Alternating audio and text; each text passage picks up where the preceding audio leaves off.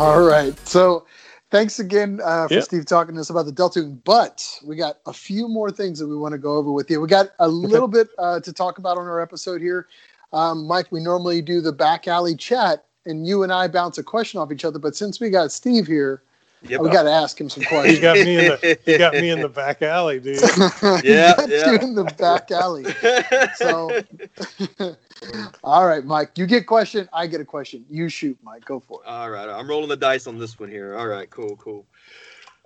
You know, you've been at Nissan for for 15 years, and you've been across the world doing events on behalf of Nissan, and and I'm sure you you're working with teams. You have a, a Nissan team as you're doing it, and what I was wondering was, I think for every professional group that there is, there's always a story of there was a clutch player that kicked in, and let's say a professional save of the moments of a career at a certain situation. Say something was about to really just fall apart, just fall apart and someone comes in and just saves the day. And I just wanted to know whether were you part of any sort of professional being a professional savior for Nissan at any point or for your oh, uh, were you a Rudy Ruettiger of any type of moments? I, well, talking about the, uh, uh, I think well, two two quick stories. One, the the one that came to mind where I say I had to put my life on the line um, we, after we did that Delta Wing on the Monday after Petit Le Mans, we had journalists drive the Delta Wing, and and then Lucas and some guys did totally empty paddock. He took some of the crew. They did launch control on a GTR, just fastest you know, acceleration all the way down the pit. And you know all these crew guys that had worked all weekend. This is a little fun, and they gave him a hot lap around the track as well. And I get ready to leave, and you know, you, I mean, the car has been working all day, and now I got to drive this GTR back to Nashville from Road Atlanta. It's about four and a half hours, or three and a half in a GTR. But um, I looked at the tires, and I wish I hadn't looked at them because they were pretty cooked. So I took one for the team and just limped it home and, and on car tires that my mother or none of my loved ones would have wanted me driving on. But uh, but I, the other one, the the um, the we were the featured marque at, at the Rolex Monterey Motorsports Reunion, and no Japanese market ever been asked to do it. Um, we kept telling the, the higher ups that we were going to have to spend more money, and and to their credit, uh, my bosses were really really game, and I'm so appreciative they they went with it. But but we kept having to kind of like, oh, this is going to get expensive. This is, you know, so we kept kind of like, okay, how are we going to do this? We got to invite journalists. We got to do all this stuff. And you know, at Car Week at Pebble Beach and Monterey Reunion, everything is expensive, and it's just the way it is out on the peninsula there. And you got a lot of very wealthy people. You're competing for rooms and what have you. But that whole week, I think in hindsight, people would say it came off really well, that we represented very well. And I'm very proud to have been one of a couple of people who planned the thing. And we had a lot of people on the team that all had a big part to play. But behind the scenes, it was like a duck. We were paddling underneath. Everything that could go wrong was going wrong and we would we would make a save and pull it out and then something else would go wrong and we would make a save and so there were a lot of sitting up at 9:30 at night waiting for a flatbed to come bring us our last car for our display and but I think that's part of what you know what being a being on a, a, a team is. I mean, you guys have done events where you're up at midnight doing stuff and you're going, why couldn't I delegate this to somebody? Oh yeah. but, yeah, everything in that event, I mean, Gina Pasco and Jeremy Stillwell and all the people um, who had anything to do with that event would tell you that, oh my God, you know, my car got broken into at the airport. I lost my laptop, oh, you know, and then, you know, and then it went downhill from there. And then I think to the people walking up to the even the event organizers to the people, I, I think it all looked great. I think it all came off just fine, and the media that we invited, you know, kind of got what they needed and and were felt suitably uh, impressed. But but boy, there was a lot of paddling going on behind the scenes just to make it happen. and and those are you know, if it had been easy and we just thrown a bunch of money at it and it all just fell into place, I don't think it would be nearly as fun a memory. So that's a, a long story there.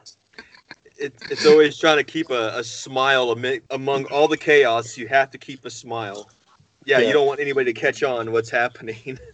well, and at the end of the day, you go back to your room and you go, you know, I'm in I'm in Monterey, California, in the middle of a cars that I dreamt about as a kid. I get to I get paid for this. So, you know, it's it's at the end of the day, you're like people would kill for this job, but you know, at the time you're in the middle of it and everything's just going to pieces and you're like, okay, how can we make this work? And who can we negotiate with for this? And you know, every time we had somebody was supposed to be at an interview, you know, the, the guys would show up with the camera and they were off doing something, you know, and just everything, nothing clicked, but we got it all to work.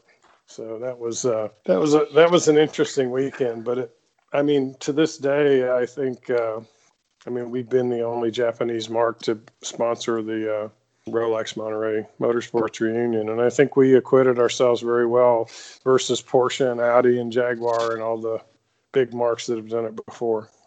Yeah, I heard you guys pulled enough focus that they were almost envious. it may not ever happen again. Well, I wish you guys so. could have been there. I know Brian. Uh, Brian from Z, Z Days got to come out, and uh, you know, it, it, would have been nice to have the crew, the the key people from around the, the country to come out and see it because it was a, it was quite a quite a weekend. I think me and Mike had talked about it. We were going to come out, and then oh. it was, and then we we were like, oh, we can get in. You know, we're on, we're with the DJ, which is Steve Yeager, and yeah, uh, exactly. We're and getting in the door, getting in the door wasn't the issue. It was so much oh. as like, okay, which bus stop are we going to sleep in? Because every hotel room's like a thousand dollars a night. Oh, it is. So, I mean, it's, and I think that's the that's the one that's the thing that keeps I think everybody from doing keeps the riff experiencing that that event is that yeah, the price of poker is very high out there.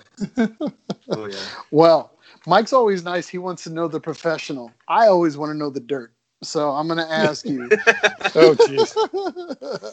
All right. I need you. You got a lot of years under your belt. You can choose to share some of this information, and you can choose to change the names of loved ones or people that you need to protect.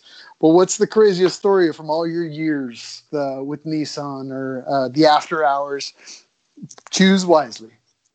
Oh, well, one of the one of the funniest ones was, uh, was um, we uh, after Le Mans in 2015, um, they were they were introducing the GTR Nismo, and you know if and and we had media there, and after the race, our job was for the next few days to drive GTRs through France and into Belgium and go to Spa. You know, best week of my life, probably professionally, as far as what the assignment was. And so I'm with a, uh, a, a journalist from Road and Track, and I, and we're in the right hand drive GTR Nismo. We had four of them. Anyway, uh, each journalist and a PR person with each of the journalists, and we we were driving through France and then up to Spa and taking photos, and you know it was a really nice day. And uh, I was with uh, with the fellow from Road and Track, good guy, we stop. You go drive through Belgium, and Belgium is a big is a forest. I mean, Spa is in a forest because the country is very forested, and so we're driving out these beautiful roads in Belgium, and we're hungry, and so we stop at this little market. We go in and buy like sandwiches and whatever, and so we're standing. We we basically stand and and put our lunches on the wing of this hundred and fifty thousand dollar car. Um, and there's only there's only four of them in the world, and and uh, we put our sandwiches on the the wing, and we're, and we're eating, and so I get back, you, you know, week weeks later, we I get back, and they're telling me how hard these wings are to make, and how difficult the carbon fiber is to form and how you know people aren't supposed to touch them or anything and i'm thinking well a journalist and I just ate our sandwiches on one, and uh, yeah, I guess we shouldn't tell anybody. So. Uh, but uh, uh, not so funny story. But that that vehicle or that car was the one that got stuffed into the hay bales at Goodwood like a week later. Um, oh, well, it's all forgiven. Yeah, yeah there, was a, there was a celebrity. They, they, went. It went to Goodwood, and uh, I guess there was a celebrity driver. I think he was a pretty good driver, but something happened, and he, he went off track and went into the hay bales, and so I think that car was toast. They gave him the Yeager tires. That's what it, it was, was. That little bit of no, it was that little bit of mayonnaise on. The, but that, that but uh, yeah, that that probably isn't the craziest story, but it was the one that came to mind. Oh, I'm I, sure. I still I'll, laugh I'm about sure it. We'll dig more into you. We'll eventually get some we'll more get... dirt out of you. yeah, yeah. give me a week to think about it. So.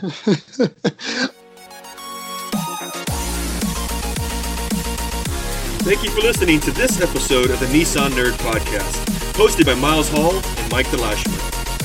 New episodes are released every other Monday and can be found on the podcast network of your choice. If you like what you hear, write us a review, give us five stars, and it would help us out a lot. You can find content added regularly to our Facebook, Instagram, and Twitter pages, so be sure to like and follow.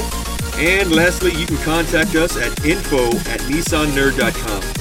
Let us share events happening in your area and provide us suggestions for future content on the Nissan Nerd Podcast.